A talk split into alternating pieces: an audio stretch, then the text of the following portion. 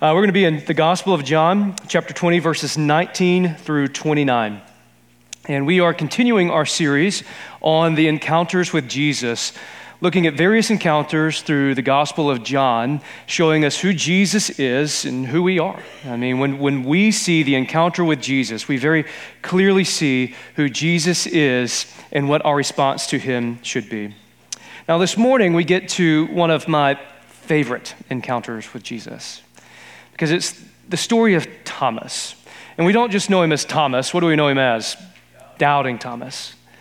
And the reason I love this story so much is not just because Thomas doubts and Jesus walks through a door, a locked door, and shows him his hands and his side. But I, the reason I like this story so much is the gentleness of Jesus shown towards Thomas and shown towards those who have doubt, shown towards those who struggle to believe. So we're going to read John chapter 20, starting in verses 19 through 29, if you have it there in your Bible. If not, it's going to be on your screen. Now, just to set the stage, just to remind us from last week, Jesus appeared to Mary and he told Mary to go and tell the disciples that he's risen and that Jesus is ascending to my Father and your Father. So here we pick up in this same frame of mind because we're starting on the evening of that day, meaning on the evening of resurrection morning the first day of the week, the doors being locked where the disciples were for fear of the Jews, Jesus came and stood among them and said to them, Peace be with you. When he had said this, he showed them his hands and his side. Then the disciples were glad when they saw the Lord. Jesus said to them again, Peace be with you. As the Father has sent me, even so I am sending you. And when he had said this, he breathed on them and said to them, Receive the Holy Spirit. If you forgive the sins of any, they are forgiven them. If you withhold forgiveness from any, it is withheld. Now, Thomas, one of the twelve, called the twin, was not with them when Jesus came. So the other disciples told them, We have seen the Lord. But he said to them, Unless I see in his hands the mark of the nails and place my finger into the mark of the nails and place my hand into his side, I will never believe. Eight days later, his disciples were inside again, and Thomas was with him. Although the doors were locked, Jesus came and stood among them and said, Peace be with you. Then he said to Thomas, Put your finger here and see my hands, and put your hand and place it in my side. Do not disbelieve, but believe. Thomas answered him, My Lord and my God. Jesus said to him, Have you believed because you have seen me? Blessed are those who have not seen and have yet believed. Now, there's a lot of uh, direction I think that we could go with this passage. It's a big passage of Scripture, especially Jesus' first encounter with the disciples and breathing the Holy Spirit on them. But what I want to focus for us this morning is with Jesus in doubt. Jesus, Thomas in doubt. Doubt in the believer. It seems like a bit of an oxymoron, doesn't it? The two don't seem like they can go together, like oil and water. Doubt and the believer do not seem like they can coexist together in the same person. And so the question is can a believer doubt? Can a believer ask really hard questions and be skeptical or question or doubt the goodness of the Lord? And I think at times it's our tendency to discourage doubts, or at least not to be honest with them or to point them out not to allow space to ask honest questions because if we poke or pull at it, what if our entire faith unravels? Right? It's a bit like our favorite sweater. You know, if you have a thread that's sticking out of it and you start to pull at that thread, what happens? It just keeps going and going and going and going. And so we're afraid that if we pull at our doubts, it'll ruin our favorite sweater. It'll ruin the very nice faith that we've put together. And we're afraid that if we don't stop pulling, that the whole thing might tear apart and leave us completely exposed. And what a terrifying thought that is. Especially if you've been a Christian or raised in the church for a long time and you start to begin to ask questions about faith and you don't really have solid answers, you don't know what to do, and then all of a sudden you don't know where to turn or what to believe or even if it's true at all. For Christians, doubts can either serve us or sink us. It can drive us to seek the truth or drown in hopelessness, confusion, and despair. And doubts left unchecked can begin to metastasize over the entire body, spreading throughout our entire being. So it's important, therefore, for us to know how to handle our doubts, and I believe that this passage helps us to do that. So if you're a doubter or a skeptic here this morning, welcome. This is a safe place for you, the doubter, the skeptic, the confused. It's a safe place for those who have honest questions seeking honest answers. Doubt shouldn't always be a stigma in the church. We ask for prayer for nearly everything, for sickness or situation that's going on, but very rarely do we hear the prayer request that says, I'm seriously doubting my faith and I need help. If that feels funny to you, if it feels funny to talk about doubt in the believer, that the believer, maybe you think that the believer can't doubt, that you, you can't have doubt in the believer, they can't coexist. Let me read to you uh, some of Jude's words. Jude is Jesus' half brother, his little brother. And I think that we see some of the gentleness of our Lord has rubbed off on Jude. This is what he says in Jude. Uh, well, it's just one chapter, but starting in verse 20. He says, But you, beloved, building yourselves up in your most holy faith and praying in the Holy Spirit, keep yourselves in the love of God, waiting for the mercy of our Lord Jesus Christ that leads to eternal life. Be merciful to those who doubt. I'm thankful. I'm thankful for the man who doubted Easter. For his doubts help our doubts. His experience can help to shore our faith. Because unlike Thomas, we don't get to feel the nail scarred hands and we don't get to put our hand in the side of Jesus, but like Thomas, Jesus meets us where we are at in our doubts. And he doesn't scold us for our doubts, but rather he invites us to examine him and why we can believe. And so that's what we're going to do this morning. We're going to examine the claim of Jesus. And we're going to look at it in these three ways why we doubt, reasons for doubt answers to doubt. What does the scripture say about our doubt, or what examples do the scriptures give about processing our doubt? And then, lastly, what the story of Thomas teaches us about the heart of Jesus towards those who doubt. Now, I don't know if you've experienced a season of doubt or not in your life. If not, praise the Lord. If you are just like remaining strong in the faith, I want to encourage you that that might not always be the case. You might have some series or questions of doubt come in. And doubt can seem strongest when our world weighs heaviest. When our world weighs heavy, our minds are consumed. Nothing seems to go the way that we planned, expected, or proud. Doubt is this feeling of uncertainty or, or skepticism, and in this case, in spiritual things. So maybe you have experienced the loss of a loved one. Maybe you've lost a job. Maybe you thought that the Lord had led you in this direction and then it all fell apart. And then you begin to doubt. You begin to doubt yourself. You begin to doubt the Lord. You begin to doubt everything that you've ever done, potentially. Now, Thomas doesn't give us the reason why he doubts, but he gives us what it will take for him to believe. His faith is in crisis, and the testimony of Mary and the other disciples are not enough for him to believe. So, what happened for Thomas to have such a ferocious response to the disciples to say, I will never believe? I will never believe until I feel the holes in his hands and the hole in his side. What I believe that it says for us is that the crucifixion really happened.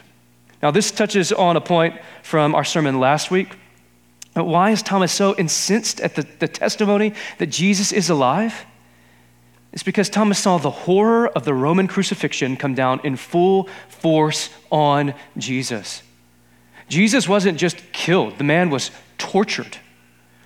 He was whipped 40 lashes minus one. The flesh of that beating would have been ripped off of his side the nails that were driven into his forearms and feet, the crown of thorns that was thrust into his skull, the spear that punctured his side, causing water and blood to gush out. I mean, consider what Thomas saw in just the sheer amount of blood loss alone in Jesus.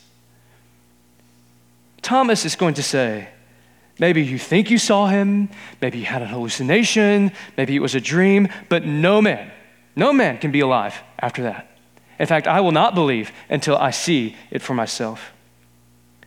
In other words, Thomas's doubts were live and in color. He saw it full frame. Now, for many of us, well, for all of us, we've not seen the crucifixion. But for all of us, or for some of us, we have seen our doubts or our life full, live, and in color. Now, many people have different reasons for doubting, but it's often because they have experienced it firsthand. Maybe it's a church scandal or institutionalized corruption or hypocrisy in the church. Maybe it's witnessing a good and faithful believer suffer horribly. Maybe it's suffering horribly ourselves. Failed relationships, a person we love that let us down, especially a person that we love that was kind of like our, um, just our, maybe a father or a mother in the faith that let us down. Like they sinned terribly, and we, we just think, man, if, if their faith crashed, what faith do I have? Because they seem to have it all together, and now it's not. One of the hardest things about doubt, one of the hardest things about doubt, is admitting that it's there. Doubts can start small. Is there any point in praying? Does God even hear? Does God even care? Is God even able to do anything about it if He did hear and He did care? Is God even there? Faith at times can feel like a wobbling Jenga tower. You know the game where you have to pull out the blocks. And if you have a doubt and you push or pull on the wrong block, your entire faith will crumble. And this is why I think Jude gives us this admonition to be merciful towards those who doubt. Doubt is a tender place to be. And I want you to hear it from me that if you are going through a crucial season of life and a crucial moment of doubt, your questions are okay. God is big enough to handle them. And if his, his word is true, which we believe it is, it is the authoritative word of God, then we can trust it because we can trust Jesus. I believe Paul speaks to this tender place of doubt in Colossians chapter 2, where Paul is praying for the church. He says this that he's praying that their hearts may be encouraged, being knit together in love, to reach all the riches of full assurance of understanding and the knowledge of God's mystery, which is Christ in whom are hidden all the treasures of wisdom and knowledge. And he says, I say this in order that no one may delude you with plausible arguments. Meaning that there are, are people that are coming into the body that are causing people to doubt. And the argument is plausible. And so, Paul's prayer is for us in that tender moment to be built up in all the knowledge and wisdom in Christ Jesus. So, what's important for us to know is why we're doubting. We, we have a lot of different reasons for doubt, but it's important for us to name it specifically. Are you doubting God's goodness? Are you doubting God's love for you or God's ability to work things out? Are you doubting that God is even there? Reasons for doubt vary from person to person. And if you're experiencing doubt, teetering on the edge of wondering if you even believe at all, here is my first encouragement. It's not even mine, it's to be honest with your doubt. Be honest with your doubt and take them to Jesus. For example, I want to show you Psalm 73. The Psalms are a wonderful treasure of prayer and song for us. It's a wonderful treasure of lament and praise because we also get to see people who have wrestled with serious doubts of, with God. And in Psalm 73, we have Asaph. And he starts off the psalm by saying this Surely God is good to Israel to those who are pure in heart. He starts off with this declaration Surely God is good to Israel, to those who are pure in heart. But you know what he says after that? But for me, my foot almost slipped. And then he says this I envied the arrogant. He says this in Psalm 73 They have no struggles. Their bodies are healthy and strong. They are free from common human burdens. They are not plagued by human ills. They say, How would, you, how would God know? Does the Most High know anything? This is what the wicked are like, free of care, amassing wealth. And hear what he says Surely in vain I have kept my heart pure and washed my hands in innocence. Here's the truth that he's declaring that God is good to Israel and to those who are pure in heart. But for me, surely I've kept my hands pure in vain. Because it says, All day long I have been afflicted, and every morning brings new punishments. What is Asaph doubting? God's goodness to those who are pure in heart. Because in his world, it seems that the arrogant and the wicked are those who are prospering, and that it is vain that he's kept his way pure. Scripture gives you lanes for your doubt. If you doubt, you're not alone. The scripture is full of those who have doubted God Adam, Eve, Abraham, Sarah, Moses, David, Elijah. And at different times and different places, they all doubted different God for different reasons. Every believer goes through or can go through seasons of doubts doubts about faith, doubts about calling, doubts about your marriage. Doubt is a part of being human. More than this, doubt is an inevitable inevitable part of the Christian experience. This is what Charles Spurgeon says about doubt. He says, I do not believe there ever existed a Christian yet who did not know now and then doubt his interest in Jesus. I think when a man says, I never doubt, it is quite time for us to doubt him. John Calvin says, Surely, while we teach that faith ought to be certain and assured, we cannot imagine any certainty that is not tinged with doubt, or any assurance that is not assailed by some anxiety. So, if, if doubt is a regular part of the Christian experience, then how should we deal with our doubt? What should we do? The psalmist gives us a pattern or a rhythm for dealing with doubt. What must we do with our doubt? The first step is to be vulnerable enough to take them to God. And here's where our lanes can diverge. You see, it's not necessarily a problem to doubt, it's what you do with those doubts that can become a problem and lead to sin for you. Because I can doubt all day long, and my doubt can take me into skepticism and just arrogance and pride because I believe that I have the way, or my doubt can lead me to vulnerability to our Lord. Like we said, uh, doubt can serve us or sink us. Let's see how it can serve us in Psalm 13. This is what our responsive reading was this morning. Doubt starts off with, the pattern starts with an address. Who does the psalmist address in Psalm 13? The Lord. He says, How long, O Lord? His address is to the Lord and to the Lord alone. And then, what does he do with his doubt? He gives the Lord a complaint. Will you forget me forever? How long will you hide from me? How long must I wrestle with my thoughts? If you have ever been through a season of doubt or a season of wandering, you know how difficult and dark our own thoughts can be. Our thoughts in our mind are often the, the worst inner monologue that we can play. There's been many a morning I've woken up and looked in the mirror and just thought, you're such an idiot. it's just a part of it. Like, it's just like, you're so dumb. Like, what, what are you doing? Why did you explode on the kids last night? Or why didn't you do this? You are such an idiot. Like, our, our, our minds can be the worst place for us at times. But the psalmist, he makes an address to the Lord. He brings a complaint How long must I wrestle with my thoughts? And then he makes a request. It almost can read like a demand. Look on me and answer, O Lord my God. But he doesn't stop there with an address, a complaint, and a request. He finishes here with trust. The psalmist ends in Psalm 13, but I trust in your unfailing love. My heart rejoices in your salvation. I sing the Lord's praises, for he has been good to me. This psalm is gritty, but what it shows us is if we are honest about our doubts, we, were, we will doubt our doubt. If we are honest with our doubts, we will doubt our doubt. Because we will remember that the Lord has been good to us.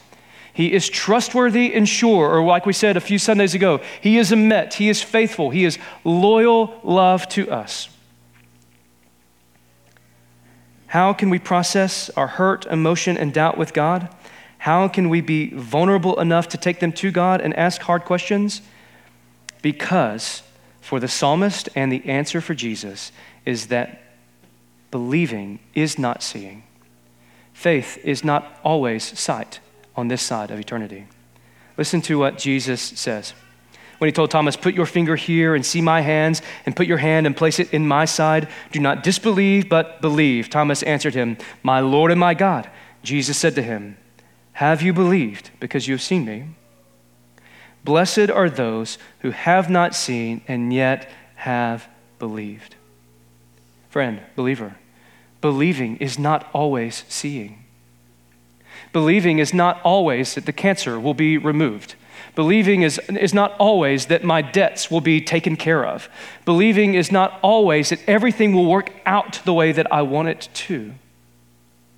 Believing is not seeing in those ways. This is the posture of David. His posture is although I feel alone, I feel like you are being silent, I trust in your unfailing love. And this is the message of Jesus. This is the message of the author of Hebrews 11, chapter 1. He says this Now, faith is confidence in what we hope for and assurance about what we do not see. So, reminder number one believing is not seeing. To believe is to confess that God is where God seems not to be. To believe is to confess that God is working where I don't know or I can't see, I can't make it out, connect all the dots that God is working there, but that I trust that He is. That I trust Romans 8, that he is, He's working all things together for the good for those that love Him. I might not see how it's working, but I trust. That's belief. Belief is to confess that God is good when God seems to be bad. To confess that what is really real is the God that holds all things together that the God of the Bible became flesh and dwelt among us. And for all who receive him and believe him, he gave the right to be called children of God. And this is David in Psalm 13. I will trust in, my un, in your unfailing love. So, reminder number one believing is not seeing. Number two, believing is not a feeling. My emotions are like the tide, they are, they are constantly going in and out. They can swell with a rightly timed meal, and they can recede with the absence of enough sleep. Faith is not a feeling.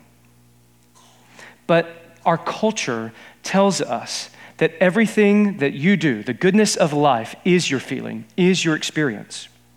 Our lives are constantly suffocating under the pressure of experience. Say it again. Our lives are constantly suffocating under the pressure of experience.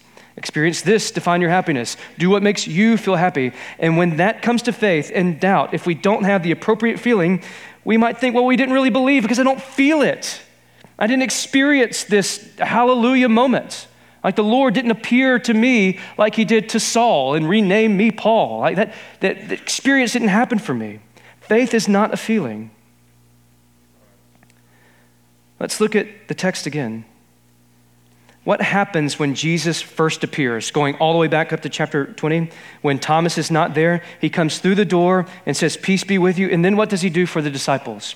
He shows them his hands and his side. Now, I missed this. I've, I've missed this a lot. What does it take for Thomas to believe? The exact same experience the disciples had. Thomas isn't asking for anything new. He just says, Look, I'll believe if I get what you got. If I see what you see, if I get to touch his hand and put my hand in his side, then I'll believe. We look at Thomas and we label him a, a, a doubter, but he really just wants the same experience that the disciples got. But this is important for us. I, I think there's a reason why Jesus shows up and, and allows Thomas this mercy to see his hand in his side. But it's dangerous for us within the church if we demand the same Christian experience that someone else on the other side of the church has. It gets to dangerous ground because then we start playing possum with God. I'll believe if you do this. I just want the same experience that this person got, and then I'll believe, and then I'll serve. that's not the humble Christian, uh, the humble posture of a believer. Because Jesus says, Blessed are those who believe and do not see. Or Jesus is, in another way, saying, Blessed are those who are not going to have the same experience that you had, Thomas, and they still believe. Blessed are those who are never upset. We, we want to say, uh, he does, oh, sorry, Jesus does not say, Blessed are the eternally positive. Jesus does not say, Blessed are the ones who are never upset about anything. If we let our feelings take the wheel of our lives, if you let your feelings take the wheel of your life, they will crash your job, your marriage, your family, your relationship. And what a hope this is for the depressed. for the hurting, for the broken, for the weak. That you, the, strength of your faith is not dependent on your feeling. It's not dependent on you to muster up uh, enough just mental uh, dexterity to get through it. The psalmist in chapter 34 says, The Lord is near the brokenhearted. So if you're here this morning and you are, you are doubting, you're struggling, uh, wrestling with depression, you're hurting, you're broken, you don't know where to turn, know this the Lord is near you. The Lord is near you. He's near the brokenhearted. Your security is not in your ability to feel a particular way or to do a certain thing, but to trust in the risen Jesus. We can believe God and wrestle in our pain. Like Thomas, we, we see and experience is what we see and what we experience is often what we deem real. Thomas saw the real torture of a real man who experienced real death and was laid in a real tomb. Real for us is often the freshly dug grave the spouse who doesn't care, the child who won't listen. And those are the things that we can believe are real, that God is holding out on us. God, I've trusted you, but the wicked are prospering and I'm not. I've kept my way pure in vain. But the wonderful thing about this is even when we take all of our grief and our angst to Jesus, he doesn't scold you. Jesus doesn't scold Thomas for his doubt, and he will not scold you. He walks into the room as the God who hears all prayers. So imagine this picture Thomas with the disciples, and Jesus walks into the room. Thomas has not vocalized this to Jesus, but as Jesus is the God who hears all prayers, he looks to Thomas and says, Touch my hand. Feel. Here's my side. Jesus knows that Thomas is doubting without even being in the room. How?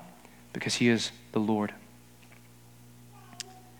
And through Thomas's doubt, we are, exam- we are invited to examine our own doubt. I am thankful for the man that doubted Easter. The doubt of Thomas gives us a reasonable testimony to believe. It shows us a real historical account of what happened disciples who were bewildered, confused, did not know what to think or expect, even though they saw all of this from Jesus. They saw him raise a dead man just a few weeks ago in Lazarus. And now Thomas is to the point where he says, I will not believe. I can't believe until I see him. His doubt gives us reason to believe that this is a legitimate testimony. Blessed are those who do not see and believe. So, what does the story of Thomas teach us about the heart of Jesus towards those who doubt? I think this is the most profound thing that Jesus says in this passage. He says, Peace be with you. Have you ever noticed that Thomas is the only person in all of Scripture that has an unfavorable adjective in front of his name? We only know him as Doubting Thomas. But I think Thomas gets a bad rap. He could have just as easily been known as Devoted Thomas Remember in John chapter 11, when it is known that people want Jesus dead and the danger is real for them to travel, what does Thomas say? He says, Let's go with him so that we may die. There's a man with backbone. There's a man with courage. Where Jesus is going, I'm going. If he gets hurt, I get hurt. But we don't dub him devoted Thomas. We know him as doubting Thomas. Why? Because as flawed, failed humans, we prefer to remember people by the scandalous things that they have done. We prefer to remember people by the skeletons that are in their closet. Do you have an unfavorable adjective that you self identify as?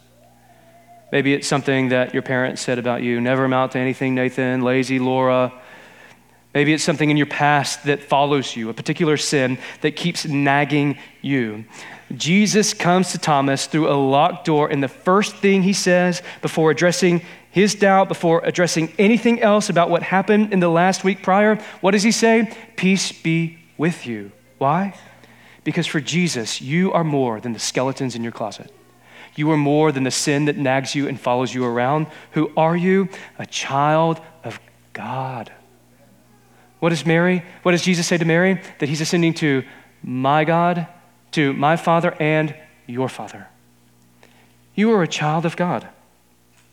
Whatever adjective you put in front of your name divorced, cursed, broken, lonely, drunk you are more than the skeletons in your closet. And the story of Thomas shows us this.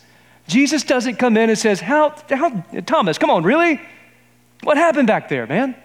Like you, I told you. Like, how many times did I tell you I was going to raise from the dead? I can't believe you doubted. No, he doesn't. He says, Peace be with you.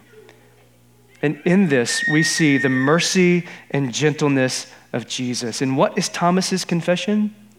My Lord and my God. This is the first time in the Gospel of John we get a confession like this. And you know what happens? And this is incredible. You know what Jesus doesn't say? He doesn't say, Whoa, whoa, whoa, easy with the title, buddy. Let's back up a second. No, no, no, no, no. No, Jesus doesn't correct him. It's not, what does Jesus say? It's not to disbelieve, but believe. Believe what? That Jesus is God. And I think many people struggle with Christianity for misunderstood or misapplied reasons. They hear of the God that is all powerful and knows everything, and that can truly be a terrifying image, especially for an all powerful God who can do anything and knows all of my weaknesses and sin. It would be easy for me to view the state of my life as Asaph that my afflictions are new every morning and probably well deserved. And doubt offers an escape from this all powerful, all knowing God that knows everything about me. Doubt offers me to say, well, it's not me, it's just the world. But it doesn't offer peace. You see, in Jesus, we get the all powerful, all knowing, but we also get the all loving God who can truly come in through the door unannounced and say, Peace be with you. So, where do we go from here? I have three, I think, three points of application for us. The first one is this to be merciful to those who doubt. It's from Jude. Be merciful for those who are, are, wrestling with difficult questions of the faith. And maybe they know the tenets of the gospel. Maybe they would just like check and sign off on it, and I agree, but they're just really wrestling with the emotion and just the hard facts of life. There's a story I read this week about Steve Jobs. Now, uh, Steve Jobs, you know, is famous for our iPhone. He's really changed the world and how we operate forever. Jobs died a Zen Buddhist, but he didn't always believe that. You see, Jobs grew up in a Christian church, and he left it at the age of 13 because in 1968, a Life magazine article came out. And on the co- cover, it showed two starving children in Biafra. That Sunday, Jobs took it to church to confront the pastor. He asked, Does God know about this and what is going to happen to these children? The pastor answered, Yeah, God knows about that. And that was it. No answer, no apologetic, no sympathy, no reasoning. No, I, I understand this is tough to process. After that conversation, Jobs left the church, never to return again. We, we need to be merciful to those who doubt, that have really difficult questions. We need to be tender to those who are waffling. We need to come alongside them, and we need to offer up the prayers of the psalmist when they don't know what to pray. Number two, we need to develop a theology of weakness to develop a theology of weakness. And that might sound opposite, but let me, let me just show you. God's vulnerability is seen in his unrelenting pursuit of humanity. That, that God became flesh and dwelt among us. That God didn't, when, when Jesus was led to the cross, when he was being reviled, he did not revile in return. When he was being spit on, he did not spit back. So, therefore, pride and defensiveness of a follower of Jesus is a contradiction. We can be vulnerable with God, with our doubts, and with our hurt. It, it, we need to be careful for those, especially our children growing up, or those in the church, or visitors, visitors that come in that have a, a, legitimate question. We need to be careful not to answer, well, that's really silly. And if you just look at it this way, then you understand. Uh, that, that's not the way of our Lord. Earlier this spring, Russell and I were outside, and we were just playing, and it was dead calm, like dead calm. But it was one of those spring thunderstorms that just like pop up out of nowhere, and then all of a sudden, like leaves, branches, I mean, it was intense, lightning coming down. The trees were bending further than I thought they were allowed to bend, and Russell, terrified. And at the height of all of it, the power goes out. Now, Russell and the girls are, you can hear the shrill of daddy probably a mile away because they are so scared. And I told them, you don't have to be scared until daddy is scared. What I wanted them to do is I wanted them to match my confidence. I wanted them to know that they were safe with me. In a similar way, when the winds of life are swirling around you, things in our life bending further than you think they should, we don't create our own confidence, we match our Father's. It's not our strength we bring to Him, but our weakness. Listen to what Paul says My grace is sufficient for you, for my power is made perfect in weakness. Paul says, Therefore, I will boast all the more gladly of my weakness, so that the power of Christ may rest upon me. For the sake of Christ, then, I am content with weaknesses insults, hardships, persecutions, and calamities. For when I am weak, then I am strong. Develop a th- theology of weakness that rests in your Father's strength. And then lastly, take your doubts to Jesus. 1 Peter 5 6, humble yourselves, therefore, under the mighty hand of God, so that at the proper time he may exalt you, casting all of your anxieties on him because he cares for you. Another plausible way to read this would be cast all your care on him, cast all your doubt on him, cast all your questions on him. Why? Because he cares for you. What do we do with our doubts? We examine them through the life, death, and resurrection of Jesus. And I don't have this on the screen, but it's just right under this passage with doubting Thomas and the disciples. John writes this in verse 30. Jesus performed many other signs in the presence of his disciples, which are not recorded in this book. But these are written. These are written that you may believe that Jesus is the Messiah, the Son of God, and that by believing you may have life in his names. We wrestle and filter all of our doubts, all of our struggle, all of our pain through Jesus and He is the gentle, merciful one that can handle them all. Let's pray together.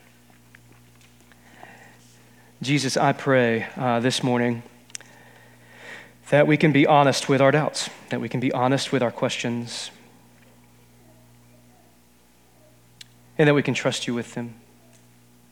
Father, help us not to be so just mule headed that we just try and bear grit and bear it without developing this posture of weakness before you.